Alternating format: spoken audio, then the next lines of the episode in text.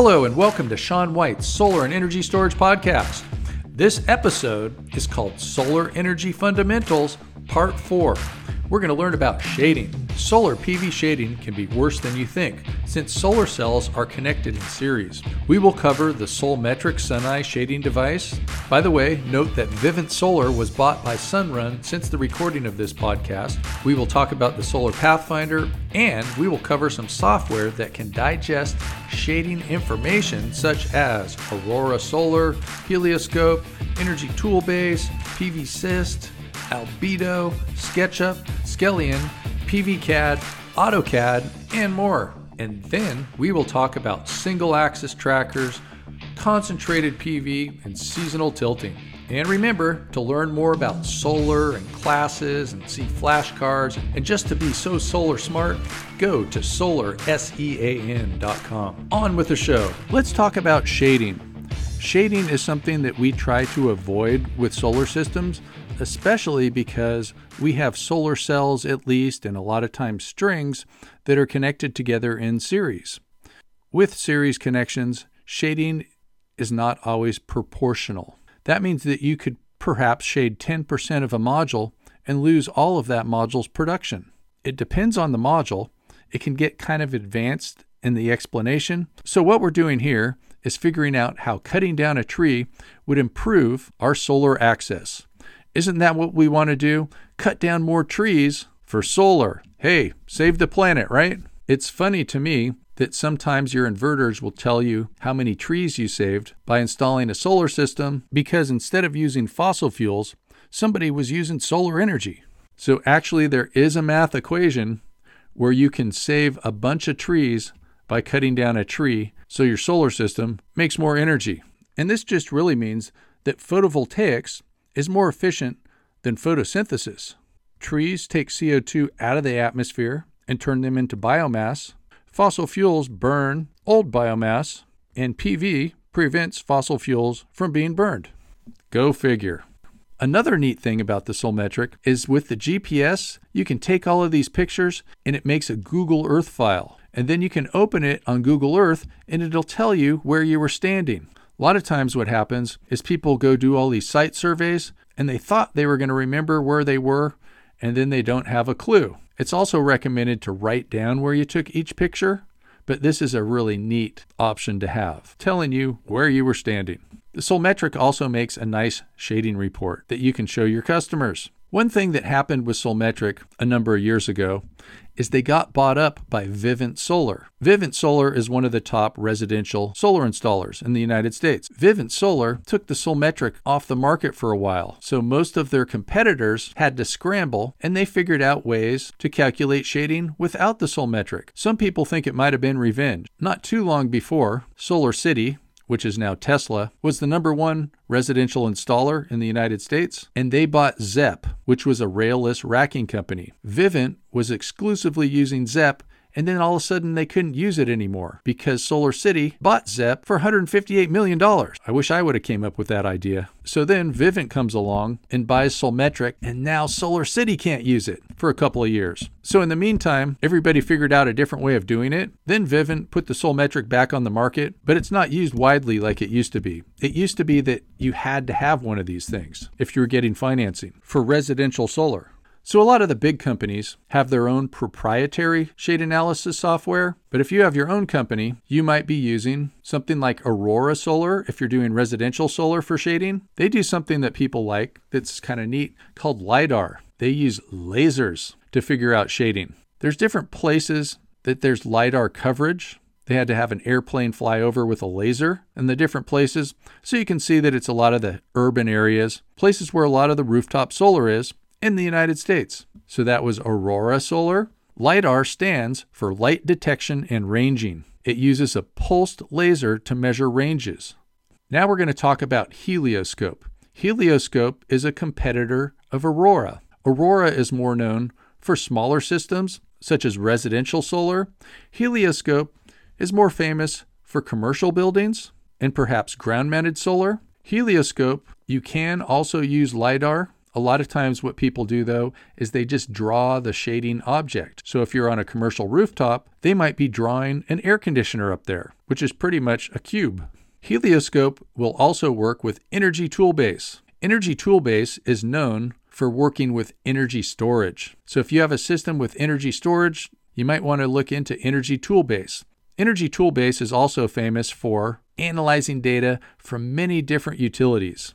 There's so many different rate structures, time of use rates, tiered rates, and so many different utilities, thousands of them, that it's hard to keep track of. So if you want to figure out will it pay to have an energy storage system, what size energy storage system, etc., you might want to be looking at Energy Toolbase. Energy Toolbase doesn't just work with Helioscope, it works alone and it works with other software too. So if you're interested in this, I'd recommend going to their website and checking out all the things that they can do. But if you want to play with the big boys, I'm talking multi megawatts, it's almost required that you have to use PVSYST for the banks to invest in these large projects. We're not talking rooftop here, we're talking big projects. However, PVSYST can do rooftop, but that's not what it's known for. They have simple drawings and they have output data that is super analyzed. Plus, they've just been around for a long time, so the banks are used to it. Even if you came up with software that was better than PVSYST, it would be very difficult to get people to use your software. Independent company called Albedo, remember that means reflection, and what they're doing is they're doing PVSYST for you because it can be difficult to use. So there's different companies that you can hire to do the PVSYST analysis.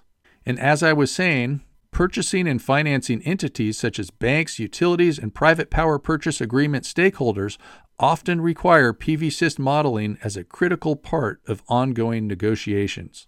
And the best way to learn about software is from the software company. So PVSYST does training in Geneva, Switzerland. What a great excuse to go to Europe. Their price is about $2,300 for four days. That means a Swiss franc is pretty much about a dollar. So, how are you going to render your project? How are you going to design it? How are you going to make electrical drawings? There's different kinds of CAD programs. CAD means computer assisted drawing. SketchUp is kind of famous. It used to be made by Google. However, Google sold it to a company called Trimble quite a while ago. They have free versions, they have paid versions. You can learn it on YouTube, but it does have a learning curve. They have a warehouse where you can pull out a solar array and change it solar modules, solar inverters, wires, conduit, junction boxes. You can get as detailed as you want with these CAD drawings. And then we have a company called Skelion, which is a plugin for SketchUp. That means it works with SketchUp. You pay them and it does extra stuff. And it's made just for PV that it works with SketchUp, Google Earth, PVGIS, PVSYST, and PV Watts. CAD program that's only for PV. It's called PVCAD made by PV Complete. Funny thing is is when I was learning AutoCAD about 12 years ago, I purchased pvcad.com. So if you want to find out about PVCAD, you have to go to pvcomplete.com. And they make a CAD program that's specifically for solar and they're cool. They're in Oakland. Now, the industry standard for all drawing, for all architects, for big projects is called AutoCAD. If you're big time, you're using AutoCAD. It's made by Autodesk, and the people that do this can have a whole career at it. So if you wanted to get into drafting, learn about AutoCAD. Most community colleges have AutoCAD courses. It's a good thing to know. So, all of this software, what's the best way to learn how to use the software? From the software company, or maybe a community college course if it's something that's so big time like AutoCAD.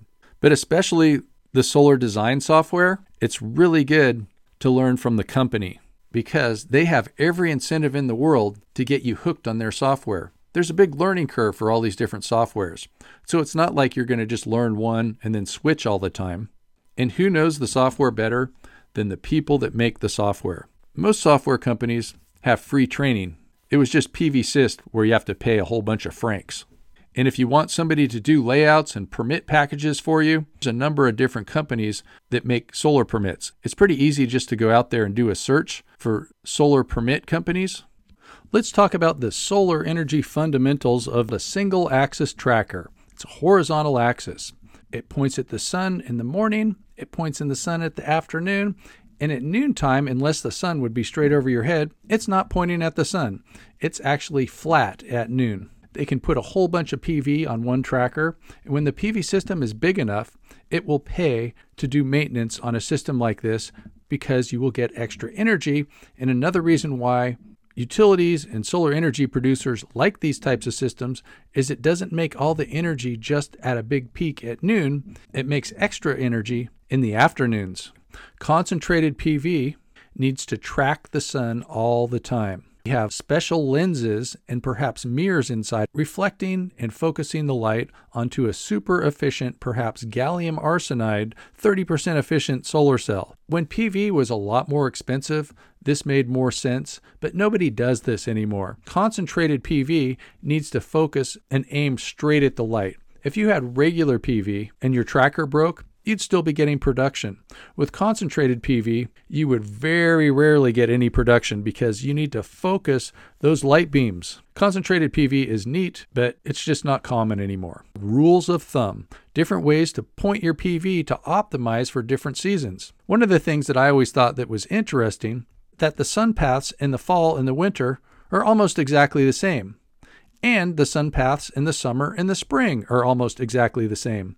That's because the shortest day of the year is the first day of winter, and then the days start getting longer. And the longest day of the year is the first day of summer, and the days start getting shorter. Go figure. I think summer is hotter than spring just because Earth has been warmed up for a while. And the same goes with winter being colder than fall because fall has cooled off that part of the Earth for a while. Rules of thumb have to do with how we tilt our modules. For annual tilt, the best production is generally about a latitude tilt, or for most of the continental United States, more of the temperate latitudes throughout the world, 30 degrees is pretty good. It used to be on the associate exam. The right answer was latitude tilt, but then they swapped it out for 30 degrees. So if you see latitude or 30 degrees, that's best for annual production. A lot of times people tilt less than optimal because there's different benefits, such as you can fit more PV and there's less wind uplifting issues. However, for maximum production, from a PV module,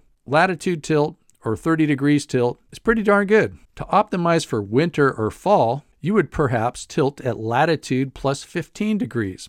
So if you were at 30 degrees latitude and you were designing an off grid system, to optimize for winter because that's going to be your critical design time. Your critical design month is going to be that month with the worst production. So it's really common with an off grid system. People try to optimize for the worst time of the year and they will tilt something at latitude plus 15. So if you were at a 30 degree latitude, that would be 30 plus 15. That would be a 45 degree tilt. These rules of thumb do not work everywhere because if you're at the North Pole with a 90 degree latitude, would you really be tilting it 15 degrees towards the ground? Or should I say ice? Now, to optimize for summer or spring, they would say to tilt it at latitude minus 15 degrees. So that means if you were at 30 degree latitude minus 15 degree latitude, that would be a 15 degree tilt. If you're putting solar on your roof, you just go with the slope of the roof. When PV was more expensive, people would tilt it up on their roofs now, if you tilted it up on your roof, people would laugh at you. I thought this was interesting when I was getting my pilot's license. One degree latitude is about 69 statute miles. That's 111 kilometers, and that would be one nautical mile. Degrees latitude are pretty close to being the same from the North Pole to the South Pole. But longitude degrees are very different as you go further north from the equator. If you were at the North Pole, you could walk 360 degrees latitude in a minute. You would have to approach the speed of light to be able to do that at the equator. Another thing that's interesting is degrees and latitude are divided into minutes. So one minute of latitude is one nautical mile. The Earth also is a little bit wide at the waist because of that spin, so that's why it's not exact. Because did you know that the Earth wasn't round? Don't worry, I'm not trying to start a flat earther conspiracy theory, but I'm just saying, as something spins, its waist gets wider, like Saturn's rings. You weigh a little bit less at the equator than you do at the poles because that spin is lifting you up a little bit. We have big solar conferences. SPI, that's also known as Solar Power International. It's sponsored by SEIA, who also has different regional conferences. SPI is typically in the fall in the western part of the United States. Lots of people and lots of stuff to see at these big solar conferences. We also have Intersolar US And there's intersolar conferences all around the world. Intersolar US lately has been in California in the winter. Intersolar Germany, which I go to every year, is going to be spring or summer in Munich. Great reason to go see my friends. Then there's the American Solar Energy Society. I'm on the board of directors of a division of ASES called NorCal Solar. ASES is really the oldest solar organization in the world. ASES is also closely related to ISIS, that's the International Solar Energy Society. And yes, they didn't want to change their name because of those bad guys, so they're still called ISIS, but it's ISES. So I'm closely connected to ASES. ASES conferences used to be a lot bigger, but hey, these trade shows compete with each other. They're very competitive. SPI also teams up with SNEC. I'm good friends with the owner of SNEC, and she gets 260,000 people to turn out every year in Shanghai in about May or June. I also teach a national electrical code workshop at SPI at Intersolar. I teach classes at the ASES conference, and I teach a class at the SNEC conference. So you can also go there take my class. Thanks for listening to Sean White's Solar and Energy Storage Podcast, the place where you can learn everything there is to know about solar. And if you want to know more than everything, that's more than everybody else, go to solarsean.com.